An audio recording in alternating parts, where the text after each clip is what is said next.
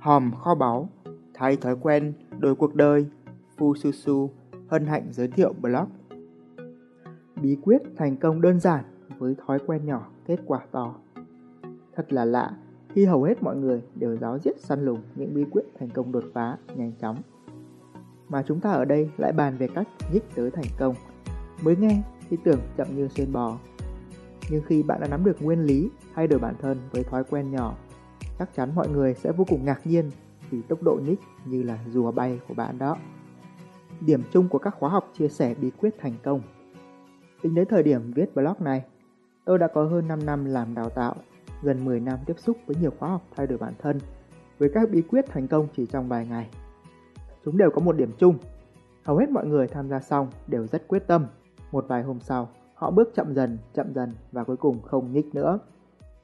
Tôi không phủ nhận lợi ích của các khoa học đó vì chúng đã vực dậy được rất nhiều người, trong đó từng có tôi, giúp họ thoát ra, hoặc ít nhất là nhấc một chân lên khỏi đống sình lầy của sự trì hoãn và thiết lập một mục tiêu ý nghĩa. Nhưng để tiến tới mục tiêu đó, thậm chí nhích tới, không phải là chuyện đơn giản. Điều này cũng dễ giải thích. Nếu bạn phỏng vấn bí quyết thành công của bất cứ ai, bạn sẽ thấy họ không áp dụng nó trong một ngày, mà là cả một hành trình 3 năm, 5 năm, thậm chí hàng chục năm trời. Những câu chuyện thành công sau một đêm giờ chỉ còn là chuyện cổ tích và nếu có thì đó là kết quả của cả một quá trình trước đó mà thôi. Cách vận dụng các bí quyết thành công hiệu quả. Nếu bạn vừa tham gia một khóa học tràn ngập động lực hoặc đơn giản là xem clip nào đó và nắm trong tay một vài bí quyết thành công, rất tốt. Chúng ta sẽ cùng bàn cách đưa chúng vào cuộc sống để thay đổi bản thân theo mục tiêu đã đề ra. Còn nếu bạn chưa có bí quyết thành công nào, hãy yên tâm tới tận 52 bí quyết ở cuối blog này. Nói chung, bí quyết thành công để áp dụng mọi bí quyết thành công là bạn phải biến chúng trở thành một phần không thể tách rời của cuộc đời mình, hay còn gọi là các thói quen. Ôi, lại là thói quen ư?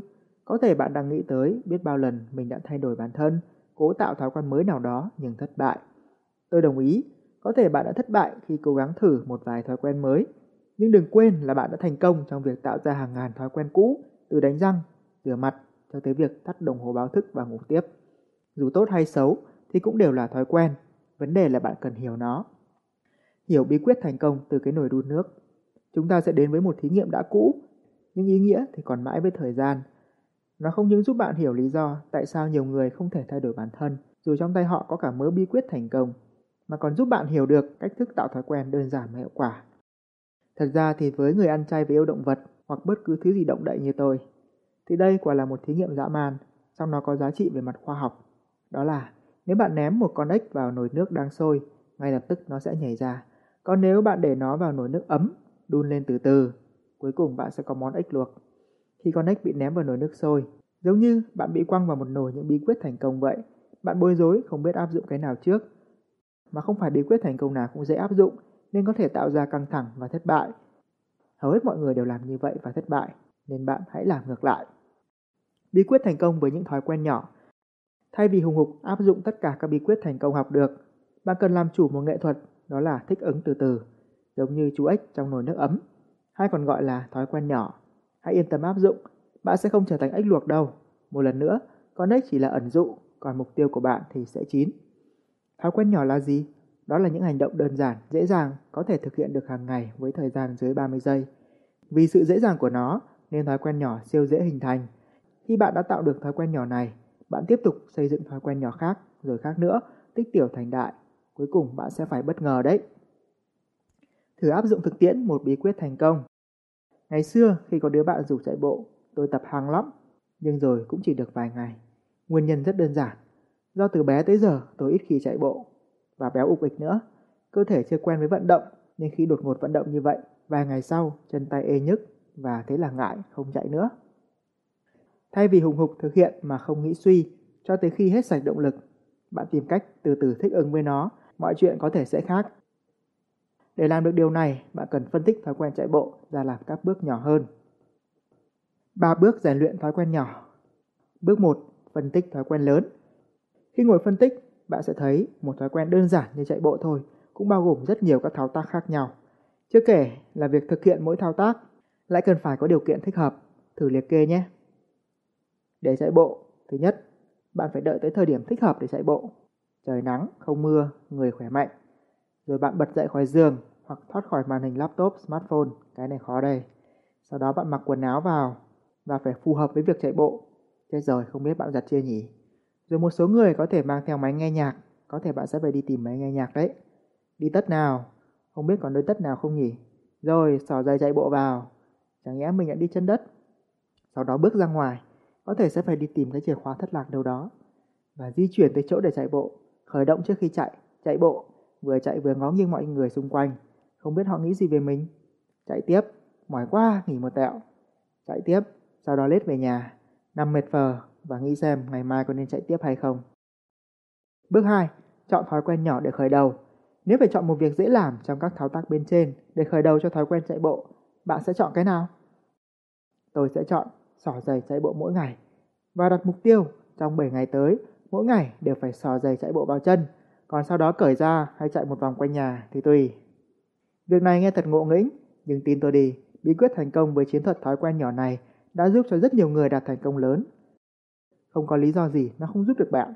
Bạn sẽ thấy việc tạo thói quen sẽ không còn nặng nề như trước mà đơn giản hơn, thú vị hơn. Bước 3.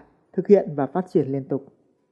Khác với các thói quen lớn mất hàng tháng trời để hình thành, thì các thói quen nhỏ chỉ mất khoảng một tuần, thậm chí vài ba ngày. Chắc chắn bạn sẽ có một nguồn cảm hứng lớn trong quá trình thực hiện để tiếp tục chinh phục các thói quen nhỏ khác hoặc phát triển thói quen này lên. Trong trường hợp trên, giả sử trong tuần đầu tiên bạn đã thành thục thói quen, tới 5 giờ chiều bất kể mưa nắng, cứ sỏ giày chạy bộ vào, thì sang tuần tiếp theo, bạn có thể phát triển thói quen đó lên thành 5 giờ chiều, sỏ giày vào và chạy một vòng quanh nhà, rồi quanh sân, hết con đường trước nhà, vân vân. Thói quen nhỏ, kết quả to. Vậy là bạn đã nắm trong tay bí quyết thành công để thành công với mọi bí quyết thành công. Đơn giản, hãy phân tích chúng thành những hành động đơn giản, thành thói quen nhỏ để có thể từ từ thích ứng vào cuộc sống của bạn. Tất nhiên, việc phân tích thói quen cũng là một nghệ thuật, bạn cần thời gian rèn luyện. Do vậy tôi đã dày công thiết kế một hành trình 52 thói quen nhỏ giúp bạn nhích tới thành công. Để hiệu quả, mỗi tuần tôi sẽ gửi bạn một thói quen, hãy tham gia ngay. Ở đoạn này, trên blog Fususu, bạn có thể để lại email và tham gia. Suy cho cùng, kết quả cuộc đời bạn là do thói quen mỗi ngày. Các thông tin thú vị trong blog này sẽ chỉ thực sự hữu ích nếu bạn có thể biến chúng thành thói quen. Trải qua nhiều năm nghiên cứu, tôi đã đúc rút những kinh nghiệm xương máu trong cuốn sách Thay thói quen được cuộc đời và sổ tay người thành công. Bộ sách độc đáo này không chỉ giúp bạn trị tật thay đổi chỉ được vài hôm, tạo dựng bất cứ thói quen nào bạn muốn mà còn giúp xóa bỏ những thói quen xấu đeo bám dai dẳng. Thứ hai, thứ ba, thứ tư, thứ năm, thứ sáu, thứ bảy, chủ nhật, làm gì có thứ nào là thứ mai. Trước khi quá muộn, trước khi căn bệnh để mai làm tái phát, hãy tìm hiểu thêm hoặc đọc thử ngay bạn nhé. Tái bút để Fususu tiếp tục sáng tạo, bạn có thể tài trợ cảm hứng bằng một thử thách nho nhỏ. Hãy Google từ khóa bí quyết thành công và tìm bằng được blog này. Bấm vào đó, quay lại đây để comment. Cảm ơn bạn lắm lắm. Mong tin tốt lành, Fususu.